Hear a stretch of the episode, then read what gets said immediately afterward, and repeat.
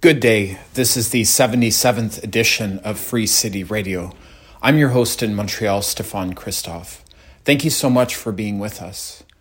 On the program today, I am going to be speaking with Robert Vitalis, um, who is an author and a professor. His latest book is called Oilcraft The Myth of Scarcity and Security That Haunt U.S. Energy Policy. This book really deconstructs and looks at the ways that um, narratives around oil scarcity have shaped violent U.S. foreign policy and also the political landscape and imaginary of social movements uh, responding to U.S. imperial policy in Iraq uh, in relation to Saudi Arabia. The framework and the focus of the book is to really sort of work to understand that oil is not at the center of US policy. This is the well one of the main points that Vitalis puts forward. I think it's an important book in terms of deconstructing narratives around uh, oil being the primary interest. Um, the placement in this case is focused much more on deconstructing US imperial power and um, it looks at the ways that policy uh, is is justified or shaped by this uh, sort of obsessive idea of oil scarcity, as opposed to an actual critique and conversation about the nature of U.S. foreign policy um, and a critique and opposition to uh, the neo-colonial imperial nature of U.S. policy uh, internationally. Um, I'll leave uh, the conversation to speak for itself. There's a lot of um, really thoughtful reflections that we hear from Robert Vitalis. Um, and here's our exchange. Uh, let me try to do this succinctly and let's work with the title Oilcraft. I ultimately explained the title in the conclusion of the book because my editor and publisher said, I can't start my own book with an homage to another book, especially one that is published by a, uh, a competing press. it's something like that, you know. So in the end of the book, I explain where the title comes from, which is it's a riff on a idea by a sociologist and historian, Barbara and Karen Fields. They they they are sisters and scholars, and they wrote a book called Racecraft. What they're so struck by is the notion that you know our ideas of race, and I've got a quotation mark around that, have no scientific validity, right? And it's really a matter of racism. That's the term they would want to use. But we constantly reproduce these false beliefs about race or bring them back in, even though we know that it, the race doesn't exist. And they sort of said that's like witchcraft, right? Smart people believed in witches, Francis Bacon, etc. But and we know Oh, they don't exist, right? And so if witches don't exist, all you had was all this evidence accumulating, right? As if witches were around, but you could never actually find the witches. Well, for me, ultimately, that it's when I read Racecraft that I realized, aha, this is what I've been searching for in thinking through or in, in deconstructing or challenging my own ideas and the ideas of my comrades and fellow scholars in Middle East studies about what role oil plays in 20th century and 21st century history, geopolitics, and so forth, because virtually none of the claims that people make about oil seem to hold up empirically, right? So that's one, one thing. And then the second thing I realized is just a lot of stuff people believe that we know are not true, but they reproduce the ideas in part because, you know, this oil has this hold over, over them, right? So my main example of that would be, you know, this idea that something called OPEC in 1973 boycotted the West, the United States, the world, et cetera. We see that claim made day, you know, day in, day out up until today, when factually it's incorrect, right? In and what I've discovered are there are lots of these factually incorrect beliefs that people hold dearly, in part because they're so convinced that uh, so much of politics revolves around um, the struggle for resources, a phrase that you will continue to read, you know, in the newspapers today. They're going to talk about lithium, uh, these days. Whether you know, and they're talking about oil, the new geopolitics, fracking, the geopolitics now that we're you know uh, going off oil, all these things, right? There are these deeply held beliefs as part of that discussion uh, that turn out not to be true. Well, and in terms of the details within your book around OPEC, um, and also structures and mythologies that are boosted around the concept of scarcity.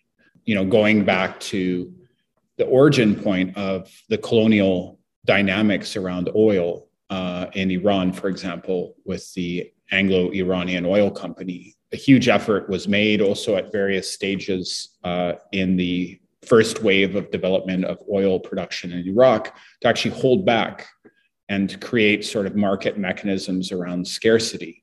Um, so it seems that in these two cases, it was political decision making and economic decision making by human beings that were driving the process, not the oil. Uh, yes, I, I would say that on the point you're wanting to make. Let's just take Iraq for a second. When you know the consortium is is uh, ex, you know exploring and then producing oil in Iraq, you reproduce the an argument that Tim Mitchell develops in uh, his book carbon democracy that sort of says, you know, the firms, right? The firms that controlled production of oil in the Middle East and elsewhere in the 20s, 30s, and 40s, 50s on through the 70s, these firms had an interest not in producing as much oil as they could from you know these various middle east producing wells but actually creating a sense of scarcity right and that would be the way to uh, ensure profit right? So, you know, they were roughly like a cartel, a complex cartel that had power for a certain amount of time, but that they gradually lost that, that power. Um, so we know what the firms were trying to do, right? Now, the political you know side of the equation like what are the statesmen and they were all men at the time the presidents fdr churchill whoever you want you know whoever you want to think about what were they trying to do? Well, their arguments were all about uh, the strategic need, right? The strategic need uh, for, here, if you're Franklin Roosevelt, you're saying the strategic need for America to control this oil. And if you're Winston Churchill or his followers, you're talking about the strategic need of Great Britain to control the oil and so forth. Well, it turns out there's this uh, an illusion there going on.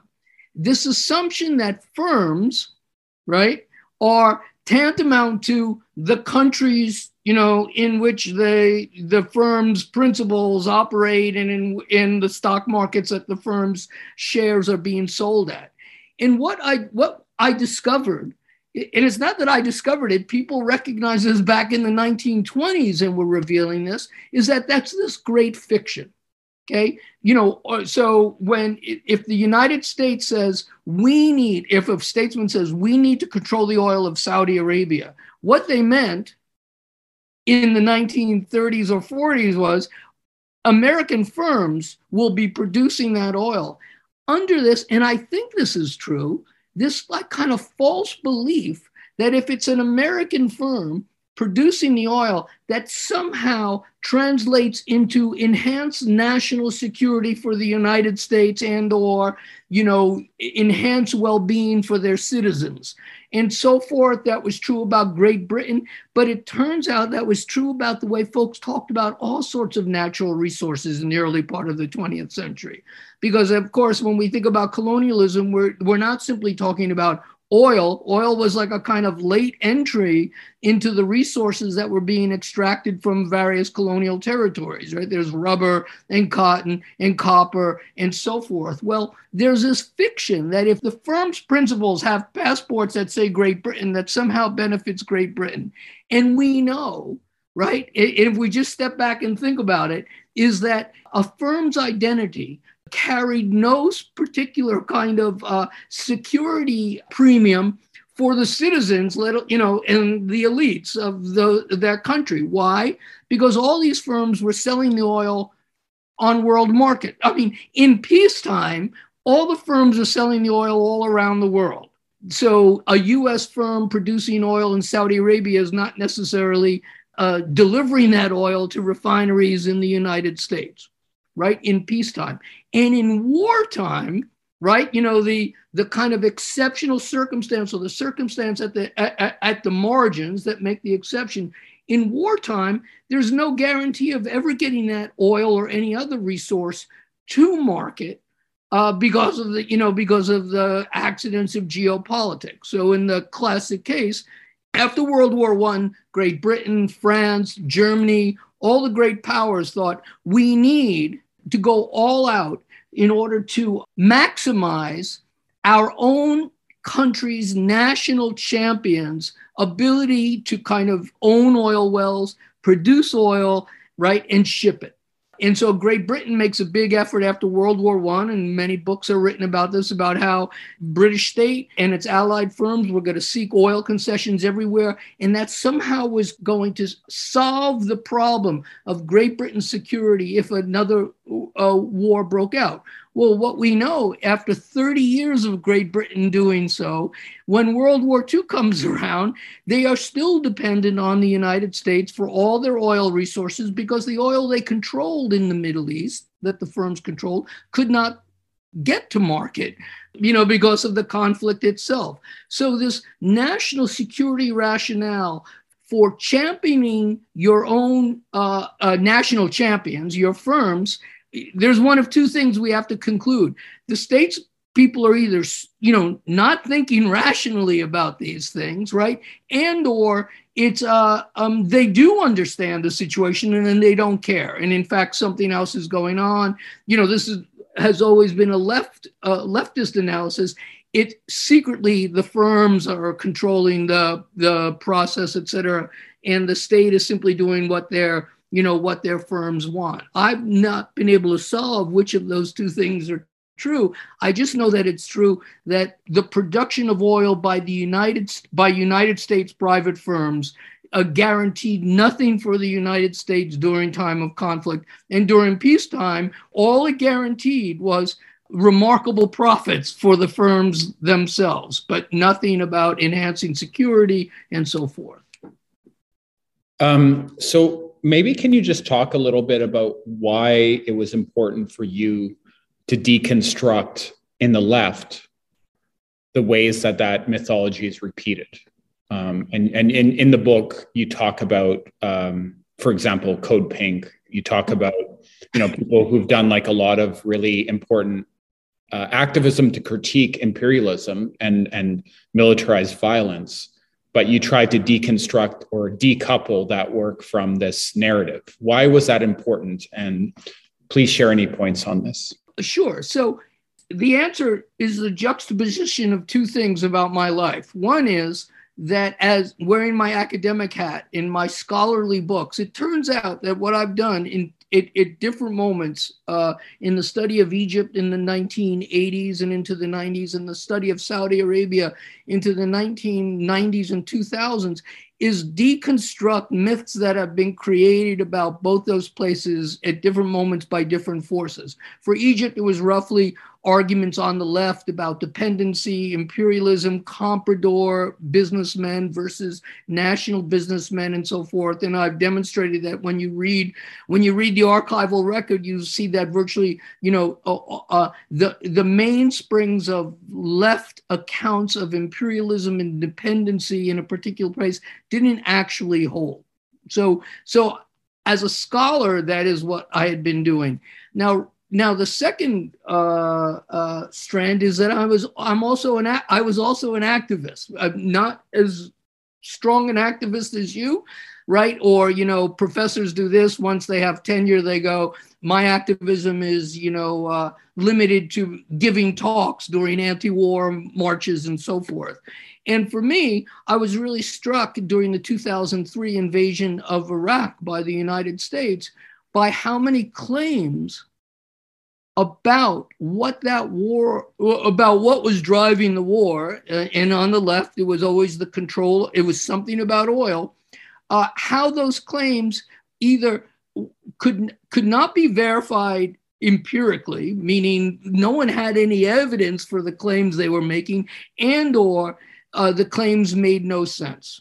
So and and I gave anti-war talks uh, in the run-up to the war, where I was sort of saying, you know, we could be against this war, but if you're telling me it's about oil, this makes no sense. And of course, uh, uh, explanation number one for left anti-imperialists, right, in any war, in any conflict, is it's really being driven by the needs of the big firms or big oil, you know, and so I can show you many, many documents that said big oil was behind the oil, the war in Iraq, and somehow they wanted to they wanted to get access to the oil and so forth, etc. You know, when you I would talk to oil consultants and uh, principals of firms, and the big oil companies were totally against this war. It made no sense. It made no sense to them because what it was going to do was disrupt markets that they were interested in, you know, seeing peaceful relation, you know, seeing seeing that the continued without interruption, etc. So so in in the course of giving anti-war talks and listening to other people's anti-war talks, folks were making were claiming things that were either 30 or 40 years out of date, uh, wrong in other ways. And maybe this is an issue that you uh, struggle with, or maybe you could you know, maybe you have a position on this. The argument becomes that as a scholar, right? So it's a moment. It's a moment of you, you're trying to organize or mobilize uh, against, you know, a war machine that's moving forward. Is that the time? The you know, friends of mine would say that you want to draw out the complexities in, in, in matters or kind of raise questions about you know the truth claims that nonetheless are being used to mobilize people. No war for oil you know and so forth. And ultimately i came down on the grounds that no i can't I, i'm not really comfortable making claims that are not true simply as an expedient or because i care about you know uh, uh, opposition to the war. And i remain you know an, uh, an opponent of that war and uh, an opponent of you know, U.S. Uh, imperialism or interventionism in the Middle East generally in the past 20 years or so. Uh, but I don't think oil it can explain very much about these uh, uh, conflicts. Well, in a, in a way, it seems like maybe that argument is an out. It's a shortcut, and maybe yeah. you know, in in that sense, it feels really important because politically, in the long term, in terms of accountability, right? If in fact a war is caused simply by the interests of mysterious forces of oil corporations, which we can't see, then what are the mechanisms of accountability, right? Mm-hmm. And in the long term, how do you actually build a response in a in a sense in the sense of social movements, in the sense of legal challenges, uh, you know, attempts through international law. I mean, that's another whole discussion about how effective that is, but at least there's a process and, you know, uh, different actors can be critiqued through that mm-hmm. process at times whether or not there's actual final accountability mm-hmm. that's another discussion however my my question is just about yeah maybe underlining that point because it seems that just saying that the Iraq war is for oil or that the intervention in Libya was, you know, because of Gaddafi's policy vis-a-vis oil exports to sub-Saharan Africa, um, that these policies actually, in fact, are more nefarious mm-hmm. and are about imperialism, mm-hmm. and that that there needs to be an actual deconstruction of mythologies around exceptionalism of the United States in that case. Okay. Yeah. I mean, this book is gestated for a very, very long time. I think I gave some of the first talks about some of our ideas about oil, maybe, you know, in the late 90s, early 2000s, and then, you know, uh, started to work on this book seriously a, uh, a few years after, you know, in 2016, 2017, 2018 so one of the things I discovered, right, uh, in in like reading various things is, you know, John Hobson, the journalist from 1902, who's cited all the time for the for his book on imperialism. It's a big, thick book that I think most folks don't read anymore. What they usually say is John Hobson, the journalist, uh, anti-Boer war activist, and so forth, uh, is the source for Lenin's ideas about the economic taproot of imperialism. And that's all we kind of read Hobson for at this point because we run on with Lenin and then whatever our genealogies of imperialism theory is after that.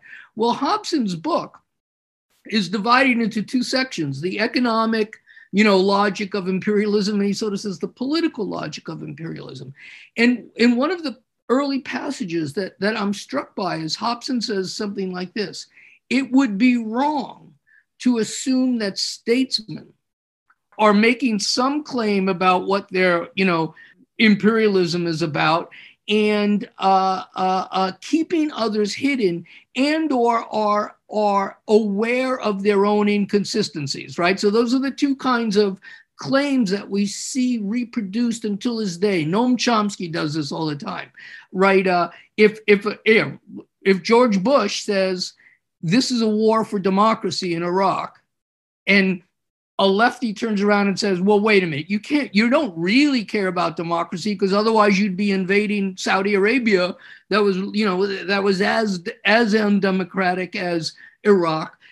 That somehow is supposed to kind of uh, uh, ex- expose Bush's ideas as false in some sense, right? And that opens the door. So when you have these false ideas or I, you know, ideational, you know, or ideological claims about a war, and that you expose them as false, well, then something else must be going on. And, you know, Chomsky, is, and God bless him, I love that man, but Chomsky is classic for, you know, if he finds some statement somewhere in an archive in 1946 that says oil is the secret power that the West needs to control, you know, against the Russians, well, that's t- true until today, et cetera. So, so if, if the arguments are inconsistent, then there must be something else really going on or driving this process. Plus, plus, a classic imperialist theory always believes that economic interests or you know societal interests, economic interests of firms, sectors drive much of you know the action day to day in a state and so forth. Well, you know, I think we can. I, I think we can trust the leaders of states when they when they say the stuff that they're doing that they believe it right and they're unaware of the inconsistency or it doesn't matter so i think bush you know pursued that war for precisely the reasons he said uh, even if somehow it doesn't fit or if it's not consistent with the you know with the full force of U.S. foreign policy across 30 or 40 years, et cetera, you know, I I think the I, I think folks come to believe these things. And, co- and what Hobson says is cognitive dissonance is very hard uh, for people to hold on to and, and act.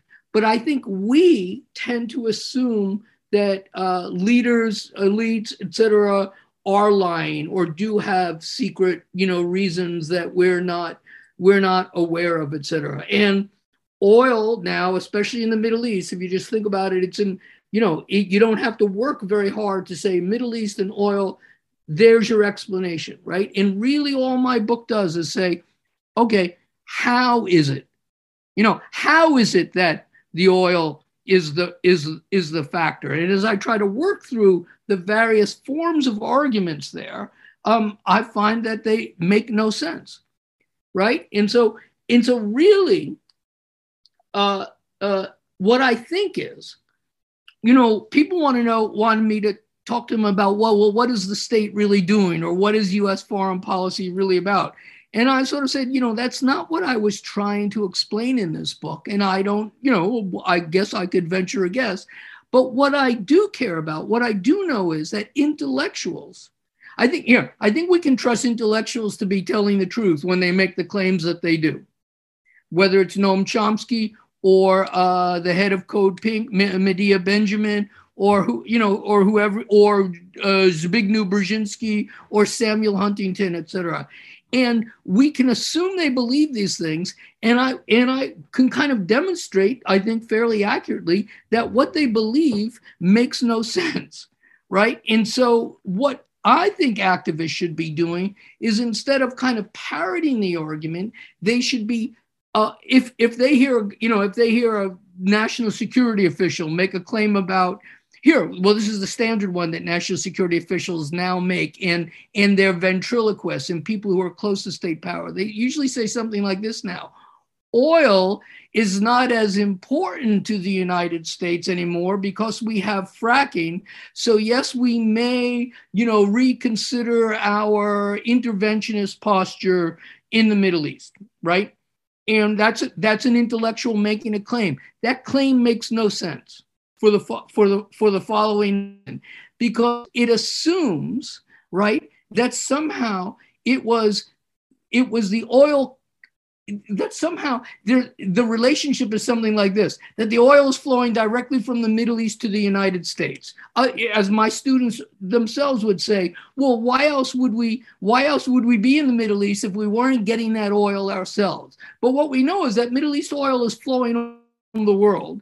It remains so today. So even if we're not, and here's the key thing, even if we're not importing as much Middle East oil, you know, at any moment, the price of oil, there's two things. The price of oil is gonna is dependent eh, on the world market, right? We are not insulated from price shocks uh, simply because we're importing 11% of our oil from Saudi Arabia rather than 13%, though people often exaggerate, you know, how much oil was ever coming into the United States or to the refineries at some time from the Middle East.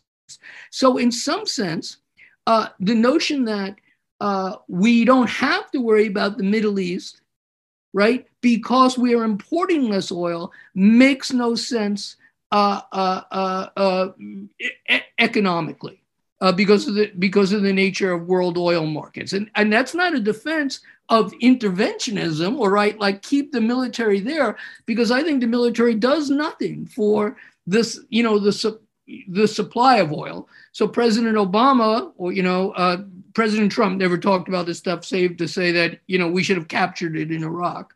President Biden's not been saying much, but Obama used to talk all the time about the need, you know, to secure the continuous flow of oil from the Middle East, and that's in part why the U.S. has to maintain this relationship with Saudi Arabia and so forth.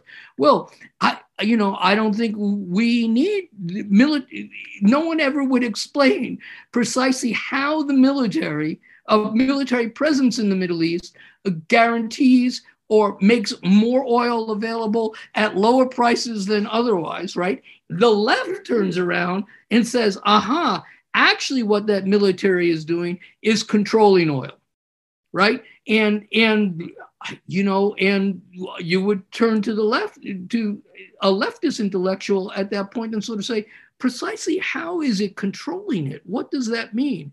And you'll find that, you know, roughly, like if I could do a survey, already 85% of folks would not really have a good answer for that, or they would have like totally kooky answers, like Americans force the Saudis to sell oil at a certain price, which you know is is not true. And then there's like a kind of more sophisticated leftist version that goes something like this: the the military in the Persian Gulf controls oil in the following way. By being there, it stops any kind of would be ally or adversary from doing anything that we'd be grumpy about because we ourselves can then turn around and stop the flow of oil to that ally. Right and you know i read this you can you can go to the london review of books and this argument is made uh, by a journalist named uh, Tom Stevenson, basically. And, and you could turn around and ask this question. So, how do you know that that's empirically true, right? Because I, I can think of many things that that that would be German allies, Japanese allies, European allies in general across the course of the Cold War did that made, you know, the US national security state or Americans grumpy, but we never you know we never we never use the so-called oil weapon to stop them from doing something so it's like this assumption that's never tested right it never worked through logically but is just believed And, you know, I don't believe it. Uh,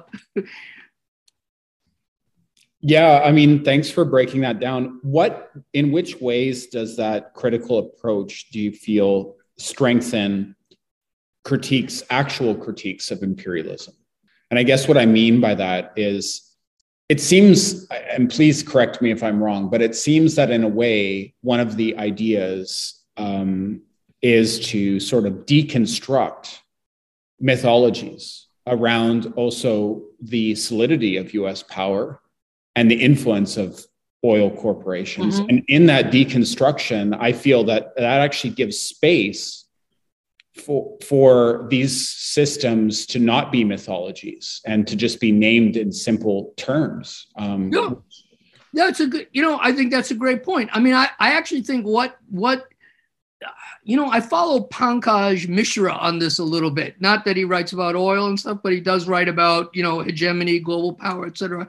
It seems to me, right, that we exaggerate the, the strength the resilience, the capacity of the United States to do all these things. When actually, what we should be doing, I mean, and turning around and sort of seeing right at the end of these 20 years of endless wars, with, you know, China is now a larger economy and so forth, the notion that somehow America exercises global hegemony through its you know uh, through its uh, controls over the levers of power oil and so forth um, I, I, think is a fiction and I think one can challenge, you know, imperialist the the the, the interventionist project much more powerfully, right? Because here's the you know here's here's another part of it.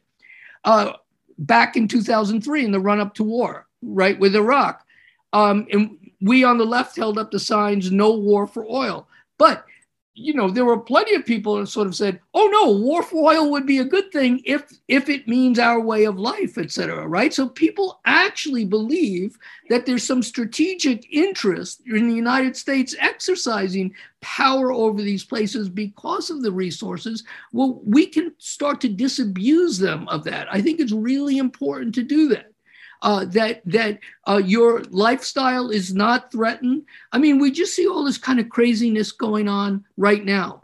Uh, around the price of oil, right? First, the exaggerated abilities of OPEC or OPEC plus Russia to control the price of this particular resource, and this and this dumb idea that President Biden has to uh, uh, uh, release oil from the uh, strategic um, stocks right? The strategic reserves, because that is going to do nothing to reduce the price of oil over the over the you know medium term. It might it's going to have an effect for a week, right? But it does not solve the the globe's problems, and instead it it uh, it misleads people basically. Uh, misleads consumers it misleads voters. But and you could see why president biden is doing it to like you know like reduce the you know he's already got these terrible uh, uh, uh ratings or right? And he he doesn't want to see his ratings slip any further and people are grumpy about prices. And you know i just heard someone say on the on the newscast oil is the best indicator of the of the uh, uh, uh, a phenomenon of, in, of inflation, you know, more than any other commodity. And it just it makes absolutely no sense that oil itself is it. Yes, you know how much you're paying for oil at any or gasoline at any particular moment, and that might have this psychological effect. But uh, uh, plenty of commodities our, our prices and services are rising much faster than oils, but we don't know that because we never compare or think about oil prices relative, you know, to the prices of all other commodities, you know, on the markets these days. So there's a lot of like kind of, you know, again, like a smoke screen and carry and and and uh, invoking uh, false ideas about security, et cetera, um, as a political expedient. But um, it, it, I think we'd be much better off uh, uh, uh, uh, demythologizing these things and calling imperialism for what it is. The United States acted abroad in in after the Cold War roughly because it could. And it felt like it should, or it had this like idea. I mean, had this idea about what a what a superpower should do. Plus, it was drunk with ideas that it was going to be able to kind of champion, change the world, et cetera. We re- we rejected those understandings of the U.S. effort and instead talked about you know the firms and the material bases the arms sales the the weapons manufacturers et cetera and i i think we confuse cause, cause and effect there a lot so bringing oil off the pedestal bringing the corporations off the pedestal um, what then should be people be focusing on uh, well we we we what we ought to be doing is I mean, firms matter, and we ought to be studying them more carefully than we do, right? I think I think uh, uh, um, we have stereotypes and caricatures and made up shit uh, uh in place of what we need is real knowledge about about uh, uh, the ec- econo- economics, etc. I mean, the whole notion of big oil, right, is a notion that's you know 50 years old in some way it's not a good characterization of, uh, of the nature of world oil markets uh, at the present time and, and who's operating there. I, I mean, you know, there's a, I guess I would put it this way there's a lot of lost knowledge uh, on the part of the left. So when I started uh, uh, studying firms, multinational corporations, we used to call them in the in the 1980s, there was this great institution called the United Nations uh, Center for Transnational Corporations. And it was these lefties who had this office in the UN and that were studying the operations of all sorts of sectors, businesses, pharmaceutical industries, auto industries, and so forth, right? And, and that was for the purposes of, you know, kind of reining these firms in, controlling them, and so forth. And I don't think, you know, I don't find the equivalent uh, anymore.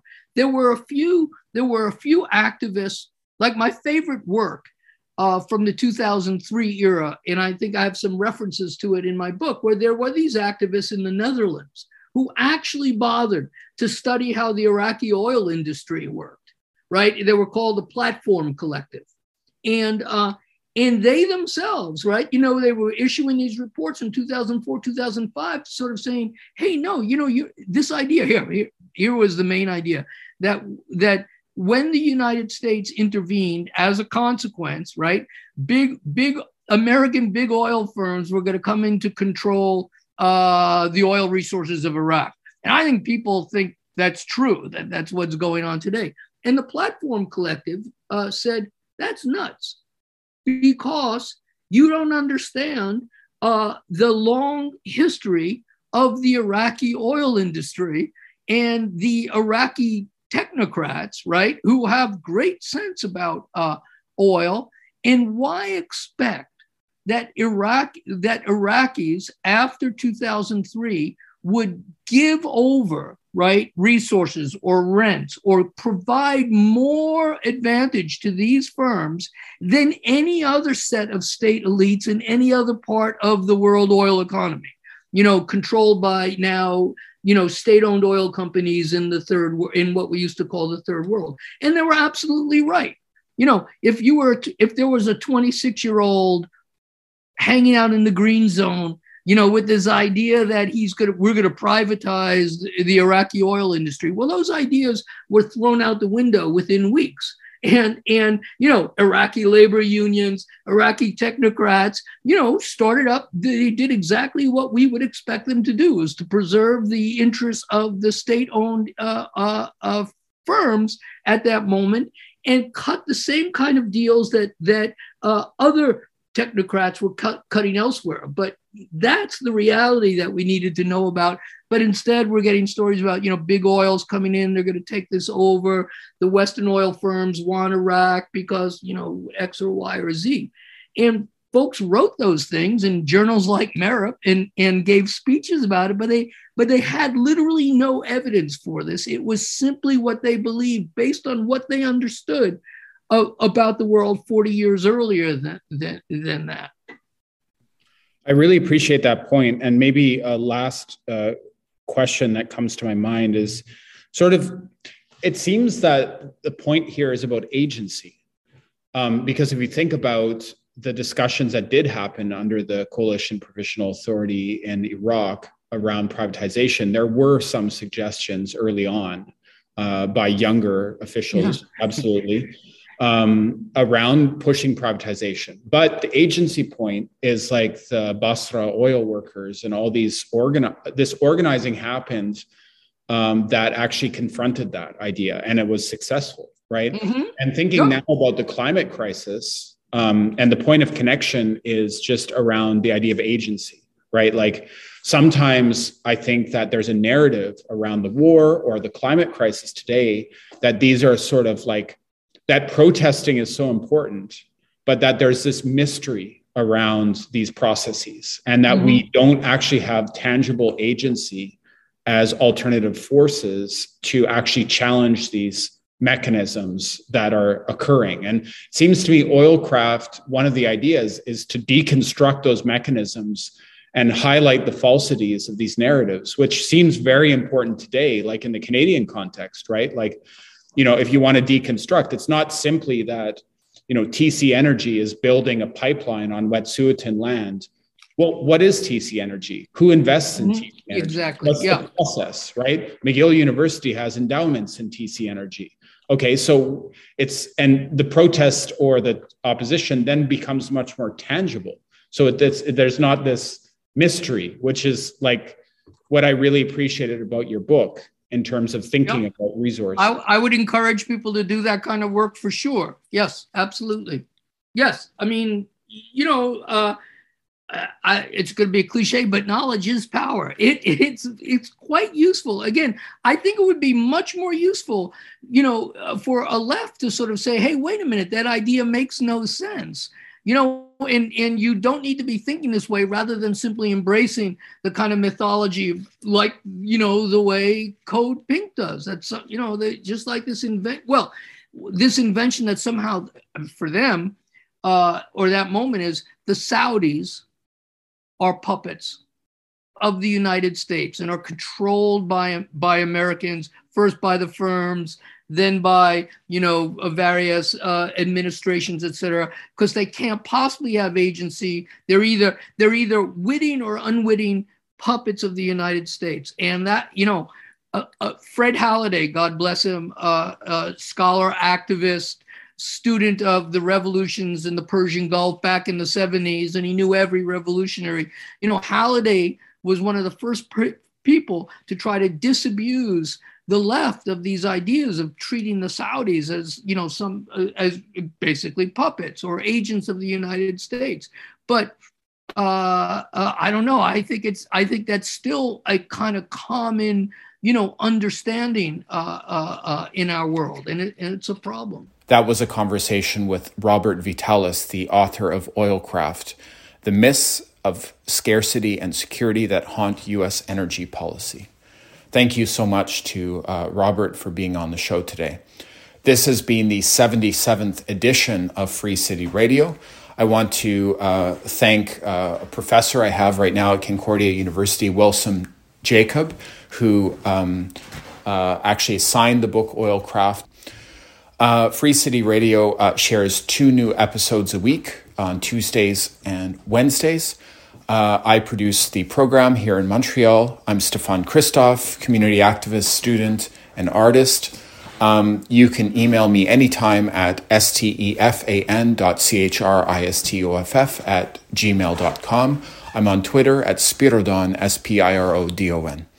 Thanks for being with us, and I'll finish the broadcast this week with a solo oud piece from a great musician and composer and friend, Sam Shalabi. Take care. Talk to you soon.